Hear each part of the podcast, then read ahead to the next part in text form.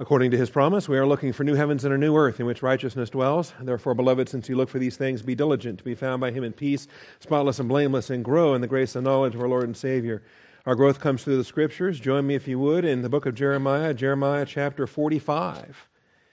We've had 66 Sundays in Isaiah and now 45 Sundays in Jeremiah, so we are rapidly approaching the conclusion. We started this over a year ago, uh, nearly two years ago, seems like 100 years ago sometimes that uh, we've been doing a chapter a week through the prophets, that is, through Isaiah and Jeremiah, the back to back messages of Isaiah and Jeremiah. And I believe they're powerful, I believe they're necessary, particularly for where we are in our generation in this day and age, not knowing what is in front of our nation. And uh, if it is of an Isaiah type or a Jeremiah type, uh, we need to be prepared either way uh, for our nation's preservation or for our nation's destruction. And uh, so we need to uh, understand the doctrine of these two books. Today will be rather easy. Actually, I've been looking forward to this for some time. You might spot it there in uh, chapter 45. There's five verses. All right, so, uh, O ye of little faith, there have been Sundays that we have kind of rushed at the very end of the hour to try to get to the, the final chapter or the final verse of the chapter. Uh, today should be much simpler. I say that, and watch me not, uh, not get to the end here today. God is spirit. He must be worshiped in spirit and in truth in preparation for the study of the Word of God. Let's humble ourselves under His uh, authority. Let's uh, go to Him in silent prayer and ask for His faithfulness to open our eyes. Shall we pray?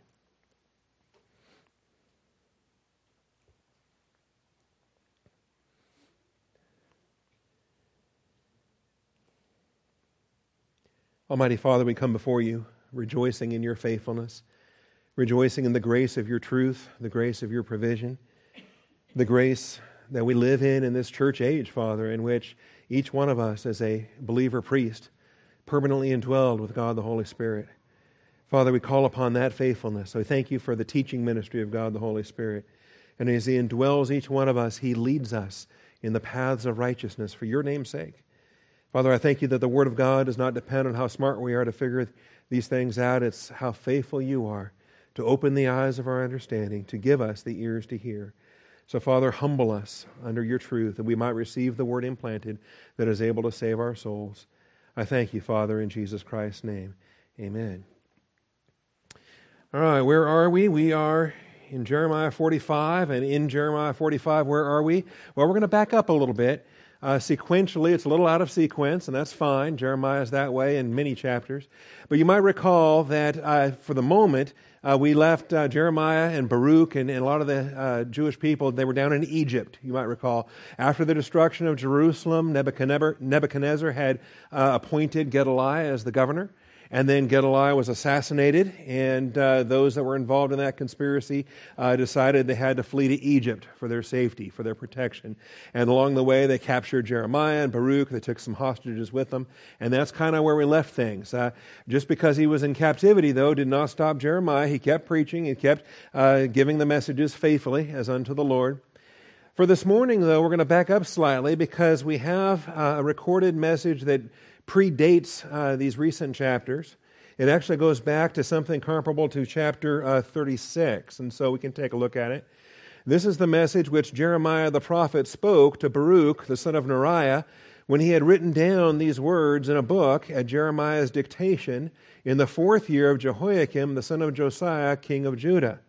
And if you were with us all those weeks ago, back when we taught chapter 36, this uh, was an episode when Jeremiah was under house arrest and could not go preach it himself. So he dictated, and, and Baruch wrote the message down. And then, not only that, Baruch actually had to go and preach it. And uh, the scribe had to become a speaker. And, uh, and he did so, and he faithfully did so on that occasion. And uh, we're going to gain some glimpses of some things here today that spark a thought, that spark uh, some some, uh, some more questions than answers, really. But Baruch develops a pride issue. And the pride issue, we're not clear on whether he had it all along or it was that event of chapter 36 that sparked it.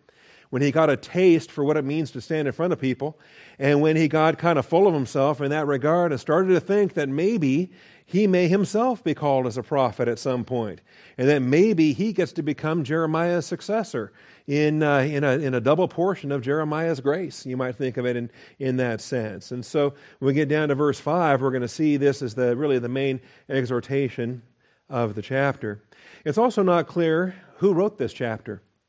We're, uh, we're very quickly zooming in on the end of the book, and I believe by the time we get to chapter 52, that 52 was appended to the rest of the book by Baruch himself.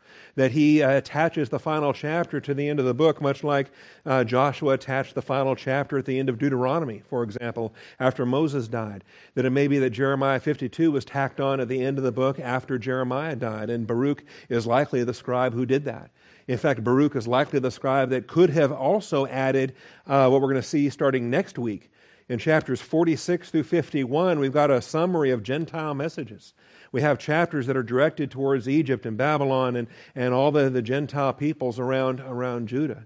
And so the addition of those chapters at the end of the book of Jeremiah also could have been Baruch's compilation as, uh, as these things were put together. My question this morning is well, what if Baruch also added this chapter? If he added his own personal rebuke, that uh, Jeremiah had delivered to him all those years before. In any event, so this took place in the fourth year of Jehoiakim, the son of Josiah, king of Judah. And uh, if you want more detail on that, you can go get it out of chapter 36. Thus says the Lord, the God of Israel, to you, O Baruch, you said, Ah, woe is me, for the Lord has added sorrow to my pain. I am weary with my groaning and have found no rest. Thus you are to say to him, uh, Thus says the Lord, Behold, what I have built I am about to tear down, and what I have planted I am about to uproot. Uh, that is the whole land. And the rebuke uh, against the woe is me complaint is, is very forceful, is very direct. As uh, Baruch is throwing his own little pity party, the Lord points out that uh, he has lost nothing compared to what the Lord has lost in the contrast of what the Lord is sacrificing in the discipline to his own nation.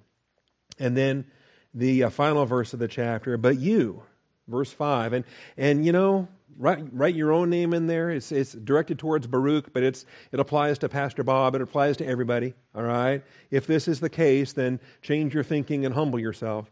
But you, are you seeking great things for yourself? Are you seeking great things for yourself? And you can think of it as a rhetorical question, but coming from the Lord God of the universe, it's pretty direct. The answer is yes, okay? That's what he's doing. And if he's honest with himself, he'll answer with a yes, and then he'll repent, right? Change of thinking is repentance. Are you seeking great things for yourself? Do not seek them. For behold, I am going to bring disaster on all flesh, declares the Lord, but I will give your life to you as booty in all the places where you may go. And here's the, uh, the promise, here's the reward, here's the, the great glory he can look forward to. He's going to live. Okay? He's going to survive everything else when almost everybody else is not going to live in, uh, that has gone down there to the land of Egypt as we've been looking at it. All right. So, we're done right? There we are, five verses. Didn't take long. Well, there's some detail here. We want to we want to get the detail. Chapter 45 records a personal message delivered to Baruch in the context of chapter 36.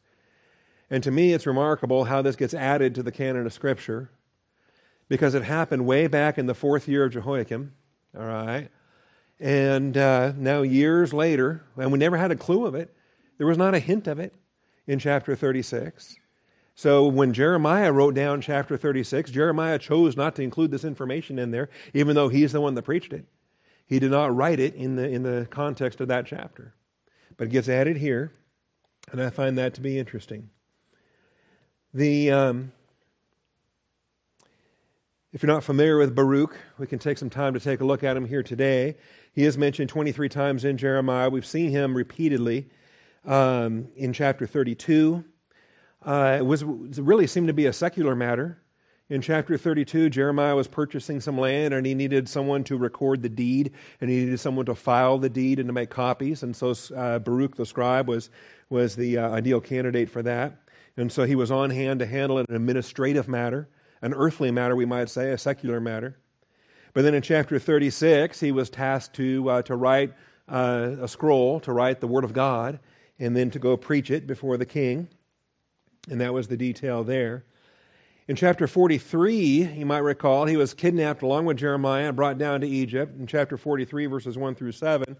And, and in that chapter, it's interesting because uh, some of the, the political dynamics were, were brought into focus there. And, and we're not clear on the, on the details, but you might recall was just a couple weeks ago. Um, the, uh, the people didn't like what Jeremiah was telling them. And they said, You're lying to us. And then they went on to say, you're, uh, you've been poisoned against us by Baruch, you might recall. Um, they had agreed that they were going to obey whatever it was Jeremiah said, and then you know he said what they didn't want to hear, so they called him a liar. And, uh, uh, so we see in Jeremiah 43 2, Azariah the son of Hoshea and Johanan the son of Kareah, and all the arrogant men said to Jeremiah, You are telling a lie. The Lord your God has not sent you to say you are not to enter Egypt or reside there. But Baruch, the son of Neriah, is inciting you against us to give us over to the hand of the Chaldeans. So they will put us to death or exile us to Babylon. All right? Now, we, we puzzled over this a couple weeks ago because there's really no explanation. We don't know why they were pointing the finger at Baruch. We don't know what the dynamic was, the political dynamic between them and Baruch. But we can kind of piece that chapter together with this morning's chapter. We can kind of look at the, what we don't know and kind of put them together between chapter 43 and chapter 45. It's clear that, that Baruch has ambition. It's clear that he's seeking great things for himself, because that's what the Lord rebukes him on. And it's conceivable, it's, it's actually kind of natural, to assume that this is exactly what Azariah is also doing. They were called arrogant men in chapter 43. And there was some kind of a tug of war that was going on, a political power play that was going on.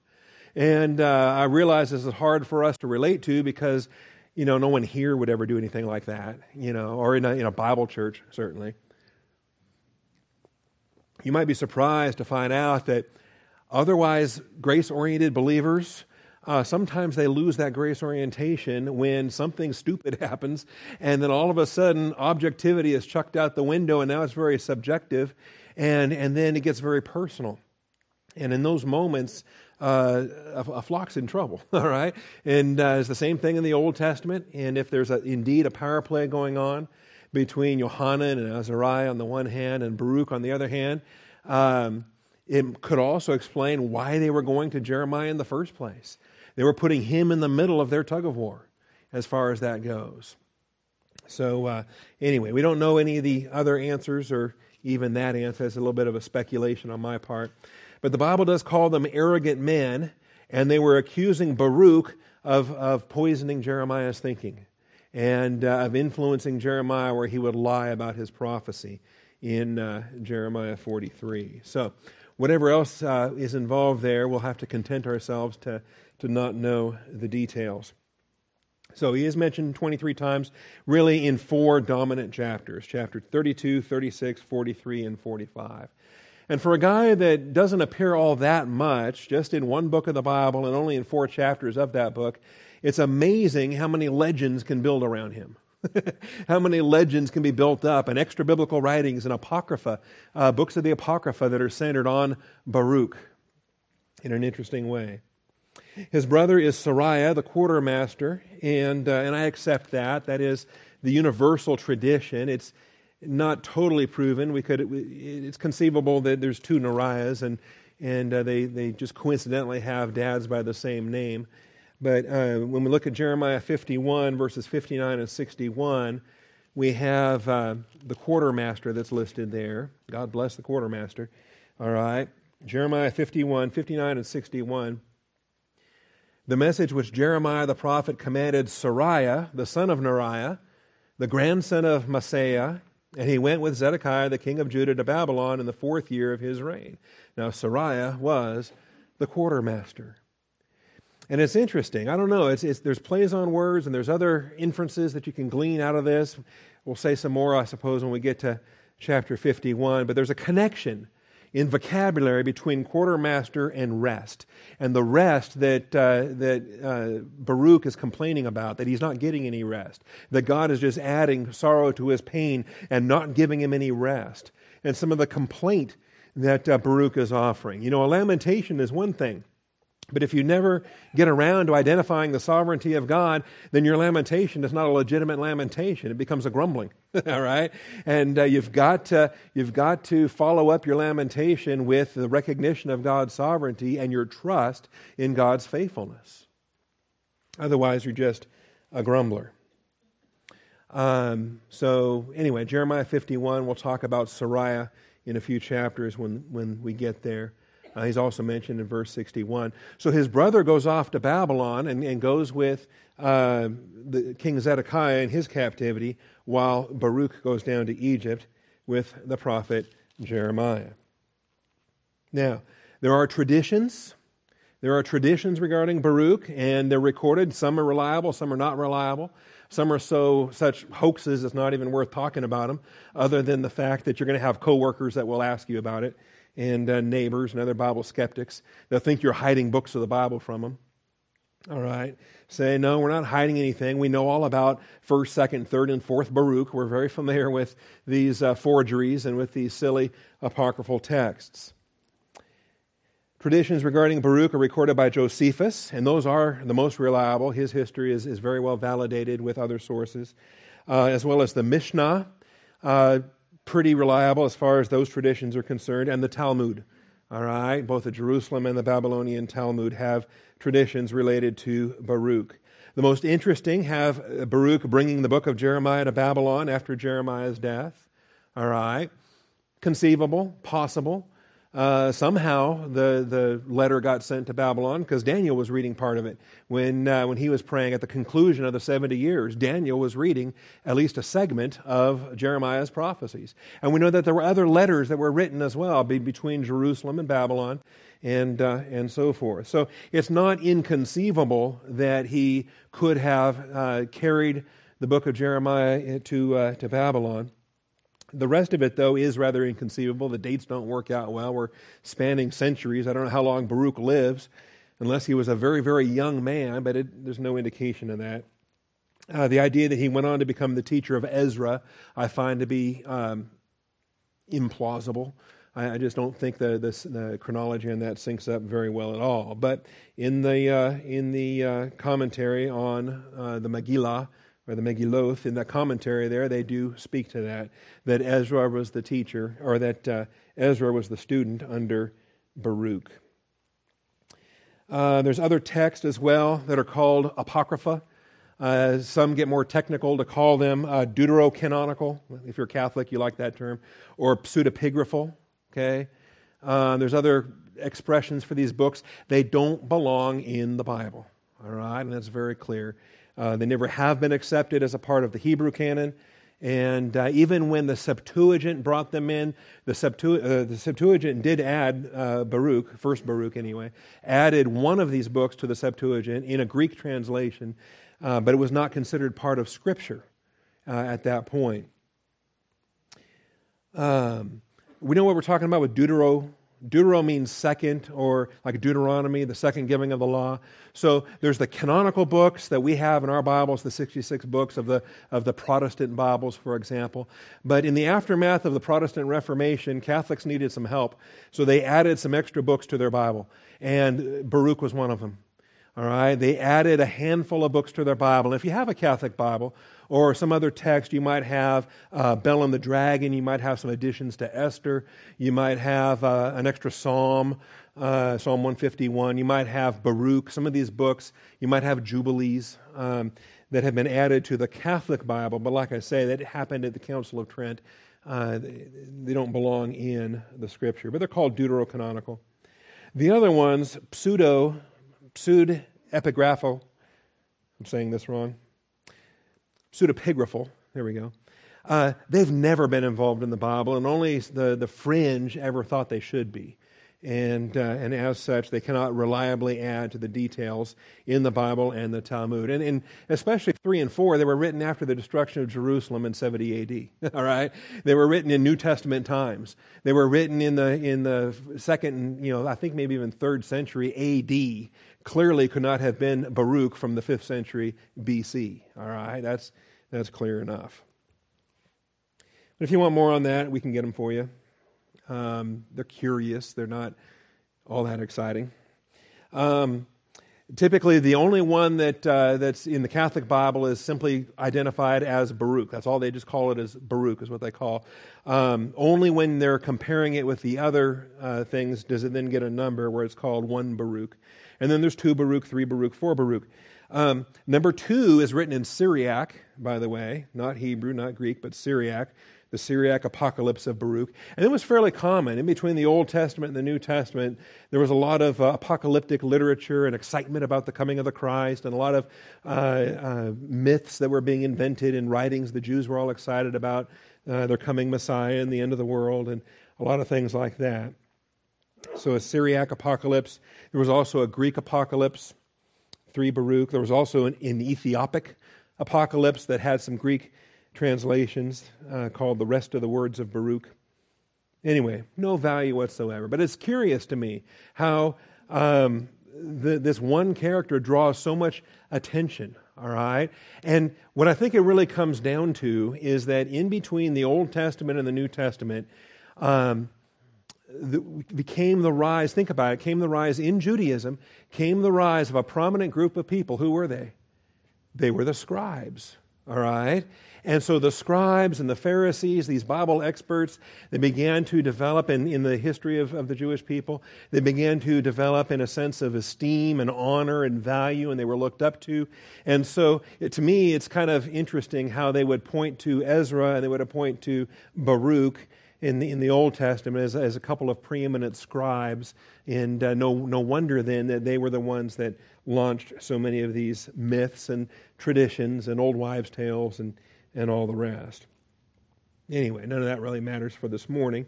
Uh, but it is uh, it is curious. So if you have a coworker or somebody that says, you know, well, what about Baruch or what about Second Baruch or these other books of the Bible that they think or that we get accused of hiding from them, right? The Gospel of Thomas or the Gospel of Judas, and, and no no shortage of things out there. The skeptics who hate the Bible to start with, they're going to keep throwing things at you because they think it means something, all right? And we're way ahead of them. We've known about this stuff for thousands of years. Christians have been dealing with this stuff since day one. And so there's really no, uh, no uh, turmoil about any of that. All right. To the content then of this chapter, Baruch utters a typical woe is me complaint.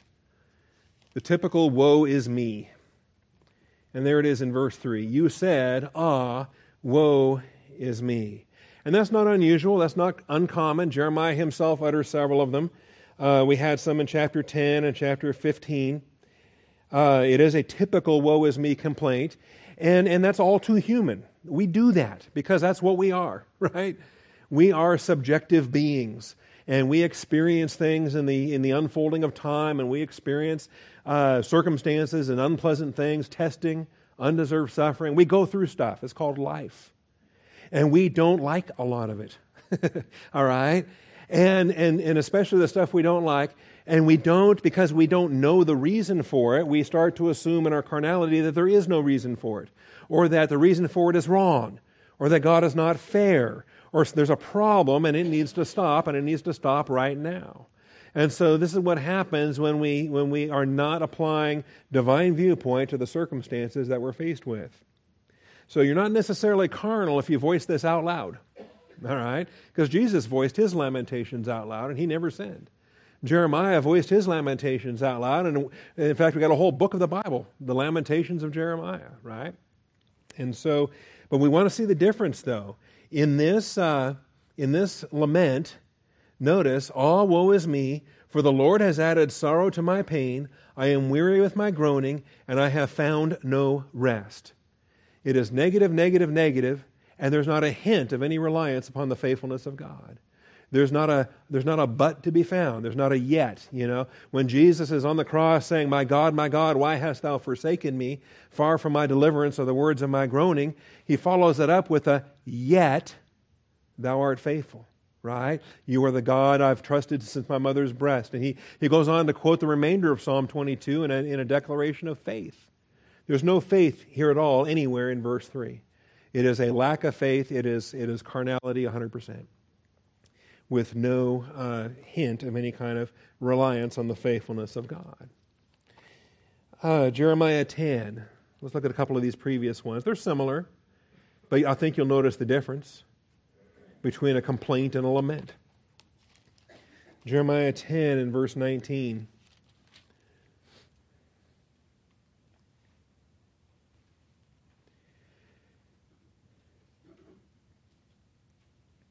And so um, there's a larger context all the way around here, but we'll just kind of zoom in. Verse 19 Woe is me because of my injury, my wound is incurable. But I said, Truly, this is a sickness, and I must bear it.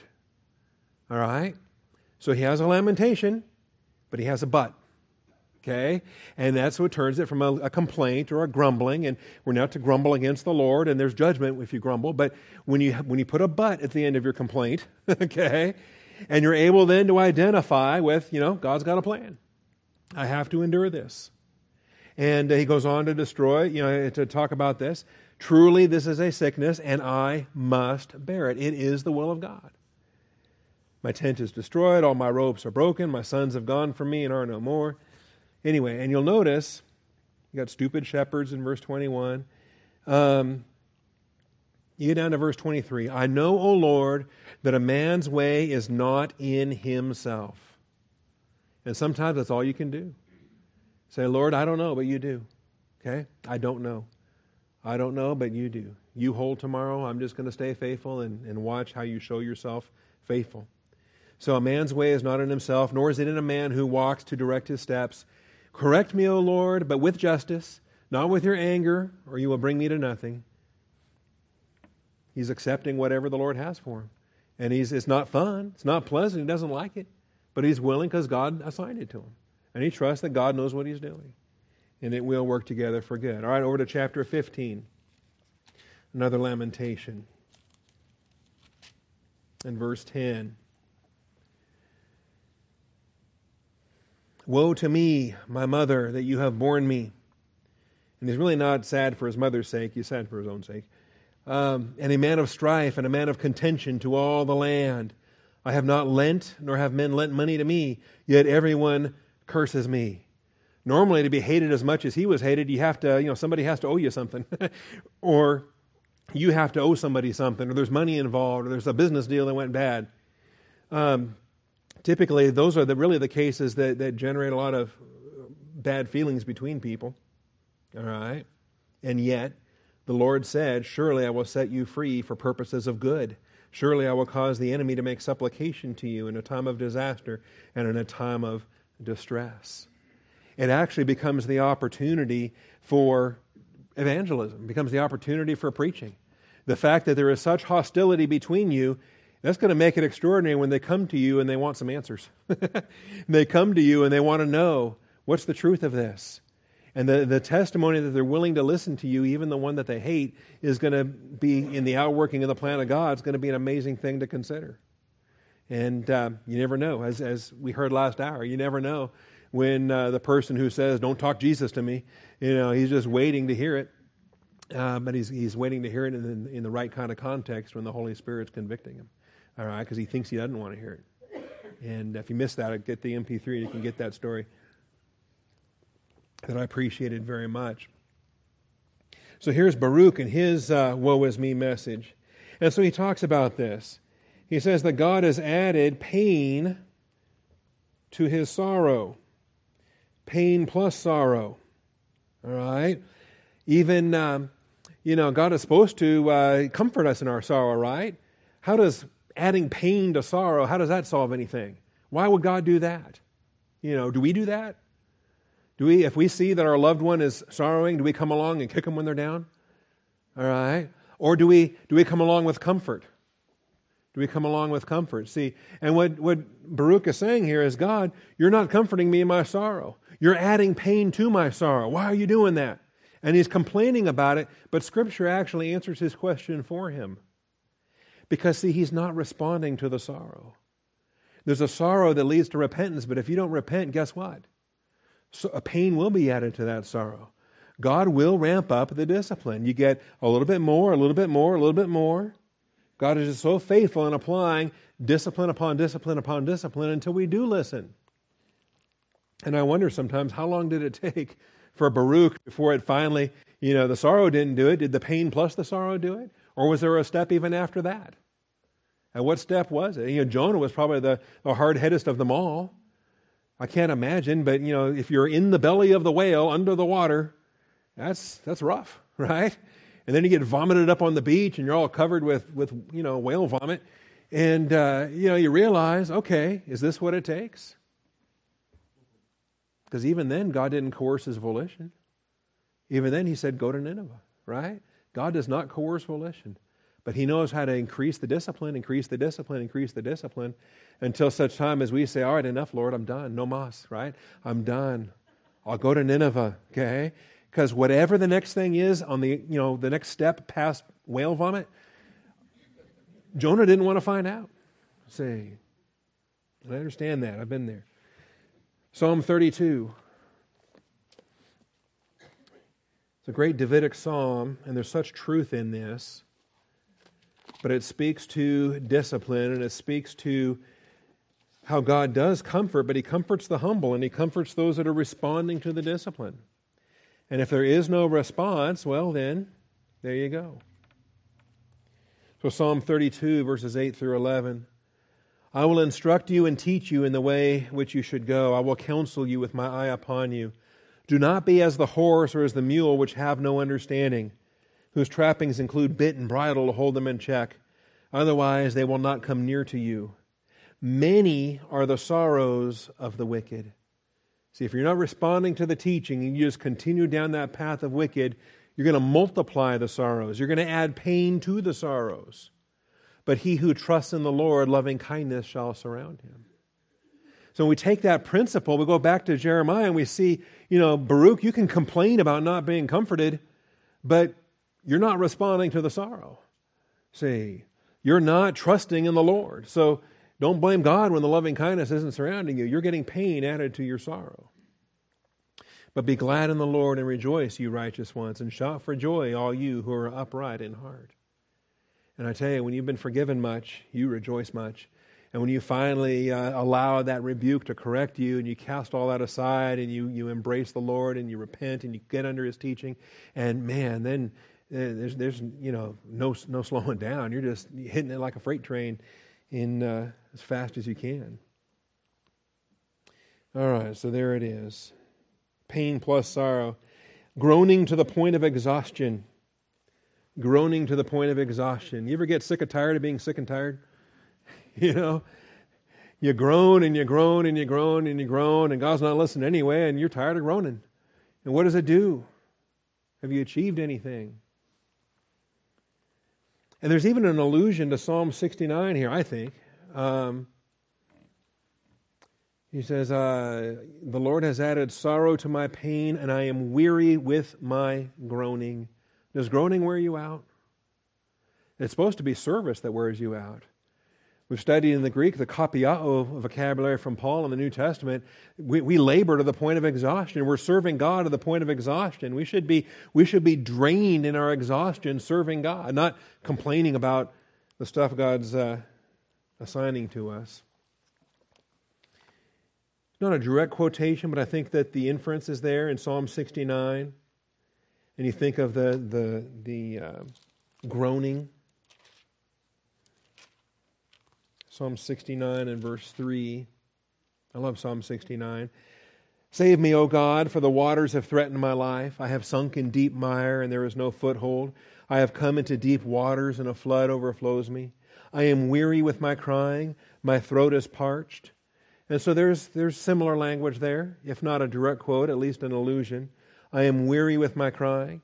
But now David goes a step beyond a place that Baruch never goes. He says, My eyes fail while I wait for my God. He has not stopped waiting, he's still waiting.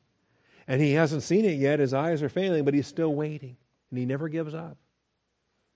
The indication we have in today in Jeremiah 45 3 is he just gave up. God's added sorrow, pain to his sorrow, and, and he's not uh, he's weary with his groaning, and he's he's not even listening anymore. And so it goes on, and, and the rest of this is, is interesting. And a lot of this is, is uh, prophetic of the coming Christ here in this chapter. So uh, Baruch cites Psalm 69, yet fails to imitate the faithfulness of David. I think we got more examples as well, not just David, but how about Job? Though the Lord slay me, yet will I trust in him. You know, it's, it's not a matter of the circumstances we're in, it's God's faithfulness and how he chooses to show his faithfulness. and that's, uh, we don't get to pick that. It doesn't say run with endurance the race you feel like or the race you pick out for yourself. You know, I would love for God to show his faithfulness through me um, winning the lottery. I would like for God to show his faithfulness for me uh, thriving in the prosperity testing. Okay? And uh, God, you could, God could show his faithfulness in that. Uh, he just has, hadn't done that yet. okay? And, and probably uh, can't, okay? Because I would fail the prosperity test, and God knows better. So that's not a part of his plan. But he picks the plan. See, that's the point. We don't pick our own race, he picks the race for us. And then he chooses the manner in which he shows himself faithful. He, chose, he, he, he does that, see? And, uh, and, and so if, if your loved one is dying, you know, don't think of it as, well, if they pull through and they live, then God shows himself faithful. He's going to show himself faithful either way. Dying grace if they're going to go to glory. All right? He is no less faithful if the answer to our prayers is something that we weren't praying for. See, we should have been better at our, at our prayers. We should have been willing to accept, not my will, but thine be done. We're all too often just saying, give us this, this, and we're not considering the alternative. Okay? Or how many times do we say, Lord, if it could be your will? But we don't mean it. We just say it. We throw it in front of what we really want, and then we say what we really want, and truth is, we didn't really mean that if it could be your will thing. What we really said is, Lord, I want this to be your will, so make it your will, do what I want. Not how it works. So it's interesting. Then he says, no rest no rest. Well, why is there no rest? God keeps providing it. The Lord is my shepherd. There is rest. It's available. Just because you didn't get it doesn't mean He didn't give it. Baruch failed to accept the Lord's shepherding rest. It's there. Are you occupied with Christ? Are you living in the Word of God? Are you dwelling on eternal promises? That's where the rest is. And, and to me, and we know Psalm 23, right? The Lord is my shepherd. He leads me beside the still waters. What are those about? Those are waters of rest. The Lord is my shepherd, I shall not want. He makes me lie down in green pastures. That's rest. He leads me beside still waters. That's rest. Even the waters are resting. He restores my soul. That happens in time of rest. He guides me in the paths of righteousness for his name's sake. There it is. Even though I walk through the valley of the shadow of death, I fear no evil, for you are with me. You realize circumstances don't thwart any of this. Verses 1 through 3 are still applicable, even if I'm in a place I don't want to be. Even if I'm in the valley of the shadow of death. That doesn't matter. God's still faithful. The rest is still there. Your rod and your staff, they comfort me. Anyway, we have Psalm 23 there. And Baruch is just failing to accept it. See, and this is what happens. Again, subjectivity takes over. And we stop thinking clearly. We're, we're out of fellowship. We're not cycling the doctrine. We're not thinking things through. And boy, our carnality just reacts. And Satan loves that. He can work with that. He can manipulate that all day long. And he can keep, you, you keep plunging into those reactor factors, and he keeps pushing your buttons and just gets worse and worse and worse and worse. See? So, and and the, the sad thing is, then believers call me on the phone and say, you know, Pastor, the Bible's not working. God's a liar. The, the verses are wrong. Prayer doesn't work. Wait a minute. Okay? It works every time. If you're walking according to His design, if you're applying it properly, if you're humble before Him. Don't tell me prayer doesn't work. Of course it works. And so we deal with some of these issues here as well. I think we're going to get a lot of this coming up in our Philippians class, right?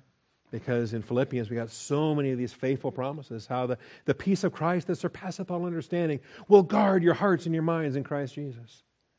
And people want to claim that as an absolute, but it's not an absolute. It follows a long chain of things, including the commands to be anxious for nothing but in everything by prayer and supplication with thanksgiving, let your requests be made known to God. Then the peace of Christ that surpasseth all understanding will guard your hearts and your minds in Christ Jesus. So you've been disobedient to all that earlier stuff. Why do you think this is going to be an application? It won't be. Same thing here with Baruch. He has no rest, but it's there, it's provided for him. The Word of God is God breathed and profitable, right? All Scripture is God breathed and profitable. So if a given believer in a given circumstance is not profiting, whose fault is that? The word is profitable, but you're not profiting. So where did that disconnect happen? Is it the Bible's fault? The Bible let you down? Or are you in carnality and, and disconnected from the, the, the source of the profit that's there in the Word of God? I answered my own question, didn't I? All right. So the, uh, I think that, that, that key is for us to highlight the ubble part of prophet ubble, right? Because it's ubble. That doesn't mean it always happens. It's prophet ubble. So I need to make sure that I'm receiving the Word of God in humility, that I might receive the Word of God implanted, that's able to save my soul. See, again, another ubble. It, it doesn't automatically do it. But if I'm, if I'm living it out the way it's designed, then yes, it will, every time. Every single time. God cannot fail you. So here we have it. Now, verse 4 to me is, is interesting. It's like a Ira Stanphill song. He says in verse 4 Thus you are to say to him, Thus says the Lord, Behold, what I have built, I am about to tear down. And so the Lord here is getting Baruch's eyes off of Baruch and onto the Lord to say, Look, here's what I'm doing. Are you even aware of what I'm doing? Are you so wrapped up in your own pity party that you have no clue what the hand of God is, is doing here on the Jewish people? And do you know how much it hurts? Do you know how crushing it is for God to discipline his children in the way that he's doing? He's defiling the place that he's caused his name to dwell. He's bringing Gentiles in to destroy the temple, to destroy Jerusalem. And, we, and for 50, 40, what, 45 chapters now, we've been talking about what a terrible thing this is for the Jewish people to endure. Have we thought about what God's doing here? Would it hurt him to do here? Because how many thousands of years has he been leading up to this moment? He's been preparing a plan from Adam on to the Christ, and so in the fullness of time he can send the Christ, and yet here's his people rejecting him, and he's destroying the temple and he's sending them off to captivity. That's not an easy thing for God to do. He's not doing it lightly. So thus says the Lord, I'm reading from verse 4 now, Jeremiah 45. Behold, what I have built, I am about to tear down and what I have planted, I am about to uproot. That is, the whole land. And imagine how many, I mean, his investment of time and effort and energy and love and sweat and tears and everything to build up the Jewish people. And now he's tearing them down. He's not enjoying it. he takes no pleasure in the death of the wicked, right? But it is necessary. He'll work through it. It'll work together for good. The people will come back from captivity. They'll build a new temple. All of this is uh, the, the, human rebellion is not thwarting his plan, but he's allowing it, and it's giving him no pleasure. He's not enjoying it. Okay? And so to me, it's interesting. I meant to bring the hymnal. I don't. I forgot to bring it up here this morning. But the, the Lord's reply placed Baruch's complaint in a pathetic proportion. Similar to the Ira Stanphill song, Follow Me, if you're familiar with that song. I won't sing it for you this morning. I'll recite a stanza or two, all right? But it takes a human complaint and it says, Oh, really? Okay. And then it mentions something. Okay. So here in this verse, um, Baruch is talking about the rough time that he's having. I'm having a, a, bad time. Okay. I'm having a rough week, a rough month, a rough few years. Uh, the ministry is not taking me where I thought it was going to take me. okay. Because he thought he thought there was great things in front of him. He was absolutely convinced that all he had to do was uh, be an apprentice to Jeremiah, and then boom, his ministry was just going to take off. But see, Jeremiah never died. and here's Baruch, still the, you know, the scribe and stole the second banana, and he's not, uh, hadn't been promoted yet. That bugs him more and more and more and more. So he's complaining about, and he hasn't had any rest. Doesn't remember the last time he had a vacation. And the Lord said, Really? Do you know what I'm doing right now? I'm, I'm destroying my own inheritance. I'm defiling my own, the land of my own holiness. If you're familiar with the Ira Stanphill song, it's, it starts off, I traveled down a lonely road, right, and no one seemed to care. The burdens on my weary back had bowed me to despair, right? And in, in, in, this, in this hymn, in this song, the singer goes on and on about everything he sacrificed, everything he's lost. He gave up fame and fortune. See, or he's done all this service God owes him. See, I've done all this for you, and, and, and I mean so much to you. And, and, and, and so, as Ira uh, wrote that hymn, I mean, he's reflecting all of us, right? All humanity eventually at some point one day or another, we get this attitude, we all do. Then the reply comes back from the Lord. Oh, you've left a lot? You've given up fame and fortune? Let me tell you what I gave up. I left the throne of glory, right? I left the throne of glory and counted it by loss. My nail, my hands were nailed in anger upon a cruel cross. And so the answer that comes back as a rebuke, each stanza has a, a complaint on the part of the human being, and then a response from the Lord that just takes that human complaint and puts it totally out of proportion in a, in a ridiculous, kind of pathetic way. Anyway. You know the song I'm talking about? Everyone? Okay. A lot of you. I think Jacob sung it before, others have sung it. All right. So I'm not going to sing it. But it's a good reminder and anytime I think of uh, testing in this regard, it's, it's a good song to start singing. And this is a good verse to, to turn to and read. Are you seeking great things for yourself? Do not seek them. if you're seeking great things for yourself, you're seeking the wrong thing. So the Lord exposed Baruch's unspoken complaint. Everything that he voiced in verse 3, here's some one thing he didn't voice. I think he couldn't quite bring himself to say it out loud but it's really what was bugging him is he was seeking great things for himself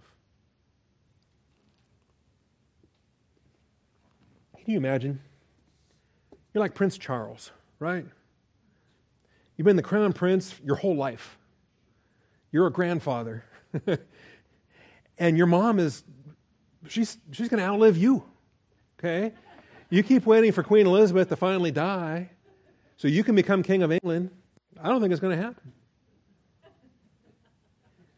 and imagine, okay, how pathetic that. I mean, how sad if, if, if you're into that kind of thing. I mean, if you want to be king of England, okay. so here's Baruch, waiting to be the next Joshua who followed Moses, or ready to be the next Elisha, Elisha who followed Elijah. Because it seemed like the successor who spent that period, yeah, I mean, yeah, it wasn't fun being the second banana, but man, when he became first banana, look what happened. Joshua went in and conquered Jericho. He conquered the, the land of Canaan. He, he brought them into rest. Moses couldn't bring them into rest. Yeah, he brought them out of Egypt, but he didn't bring them into rest. And Elisha, Elisha, we're told, got a double portion of Elijah's spirit. He had twice the power, did twice the miracles. Elijah raised one guy from the dead, Elisha raised two guys from the dead. See, got a double portion of Elijah's spirit had a greater impact, a greater ministry.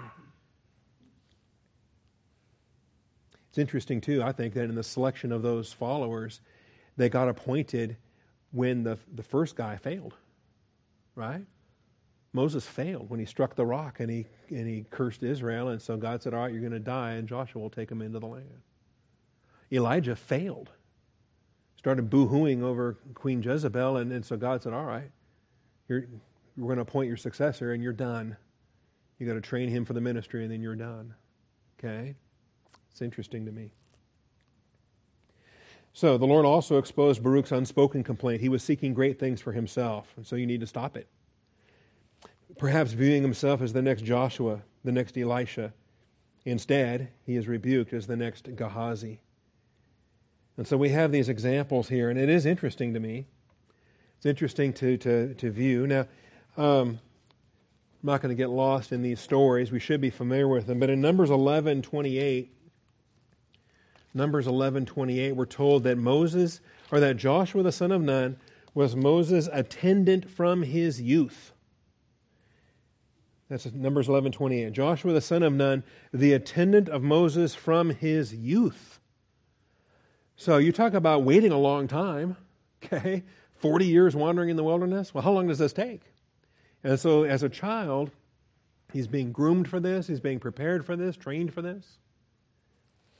And then when I think the day finally comes, Joshua was humble enough to not want it, to think that he was not worthy of it, to think that Moses would have been the better one to take him into the promised land. See?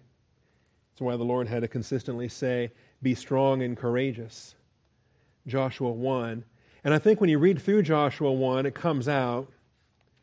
I read it this way. I don't know if it's, uh, I don't think I'm wrong for reading it this way, but in Joshua 1,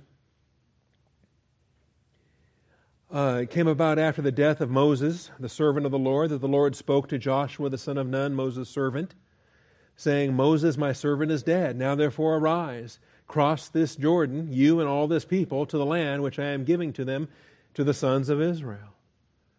And, and there it is. God says, Look, I got a plan, and the plan's not Moses. Moses is dead. My plan is you. This is your assignment in your generation. Every place on which the sole of your foot treads, I've given it to you, just as I spoke to Moses. And uh, verse 5 No man will be able to stand against you all the days of your life. There's a promise. Does that give you some courage going into battle? Just as I have been with Moses, I will be with you. I will not fail you or forsake you. And so quit moping about not being Moses. Go be you. Achieve the things that God has for you in your day.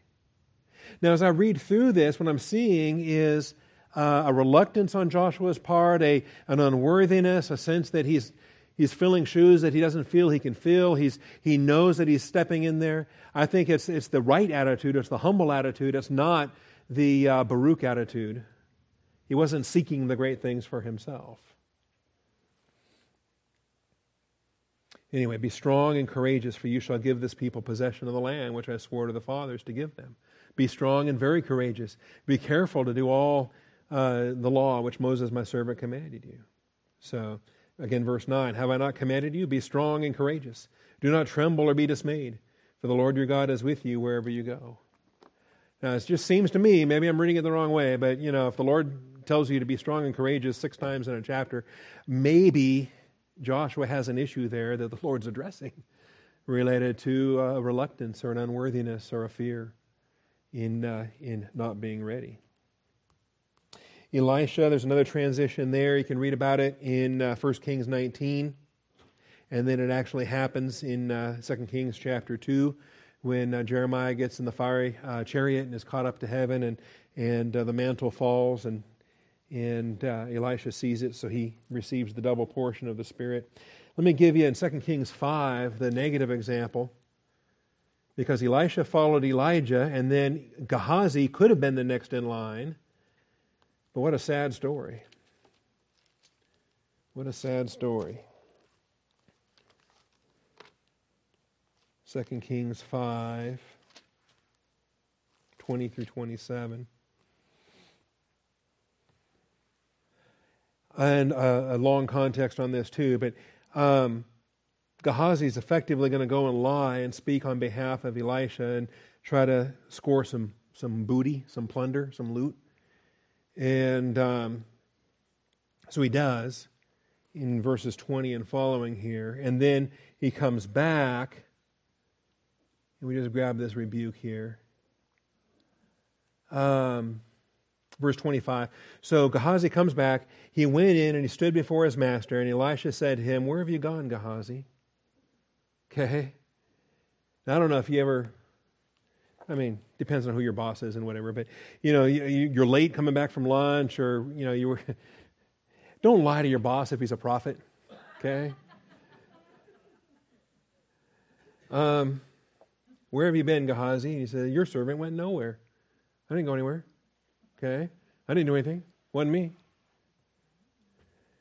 And uh, verse 26 So Elisha said to him, Did not my heart go with you when the man turned from his chariot to meet you? So he saw the whole thing. He saw it in prophetic vision. He saw Gehazi's greed. He saw the, the entire episode. Did not my heart go with you? Um, is it a time to receive money and to receive clothes and olive groves and vineyards and sheep and oxen and male and female servants? Not time for that.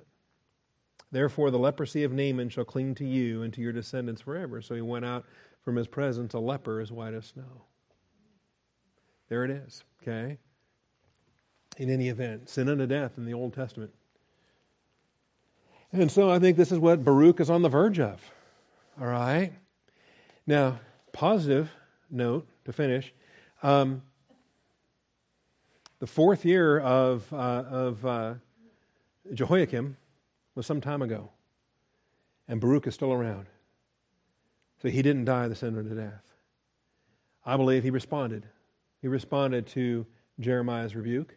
He responded way back in chapter 36. And he continued to be of service to Jeremiah in the, in the consequences after that.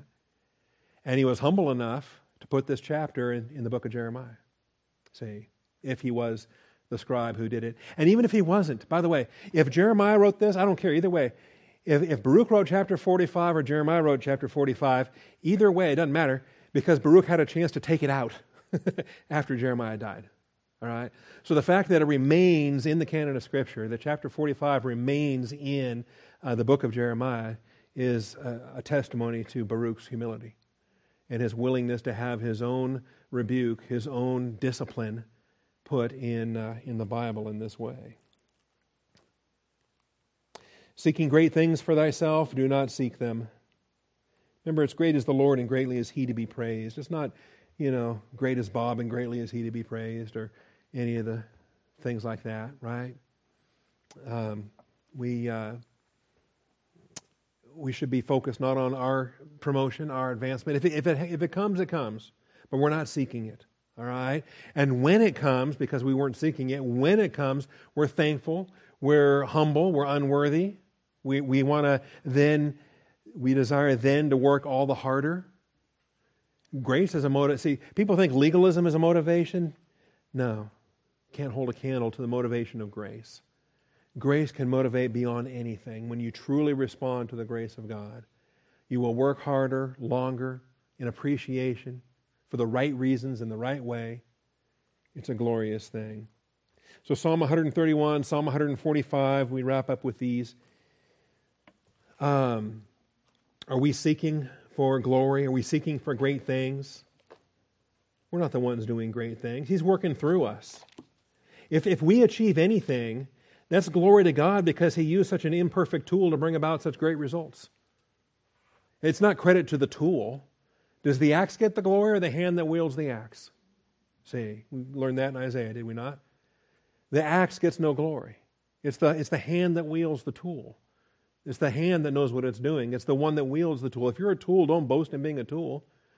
Be humble, be faithful, prepare yourself to be an effective tool, and don't ever forget that you are the tool. You're not the one doing the work, God's doing the work. And from what I've been told, see, I'm not good with tools, but I've heard stories from tool people, okay, that, that sometimes um, you, you know what, even when you know what you're doing, sometimes it doesn't go well because you've got a, a, a faulty tool. Okay, your tool broke, or you're kind of improvising. You're you don't have exactly the right tool, but you're, you got something close enough. Okay, so you're trying to make it work, but it's not exactly the right tool. And and human beings like to blame the tools. God uses imperfect tools all the time, all day, every day. He's using imperfect tools, and he's bringing about his perfect results. Isn't that a glory? So anyway, think about that in Psalm 131. Don't seek these great things. Um, I'll have to close with this, but um, Psalm 131. See, I'm running out of time. A five verse chapter, and I'm running out of time. A couple weeks from now, we're going to have a seven verse chapter, and that one should go pretty well too. Psalm 131 O Lord, my heart is not proud, nor my eye is haughty, nor do I involve myself in great matters or in things too difficult for me. Surely I have composed and quieted my soul. Like a weaned child rests against his mother, my soul is like a weaned child within me. O Israel, hope in the Lord from this time forth and forever. What a great psalm. That should be all of our request. You know, I'm, i want to pattern my pulpit ministry after Spurgeon, right? Not the famous one, his grandfather. Okay? His father, uh, Pastor Spurgeon, two generations before him, and his dad was also a pastor. But the grandfather, this anonymous pastor in a little village of Waterbeach and all this, and, and we would have never known who he was except for his grandson got famous. okay? That's who I want to be.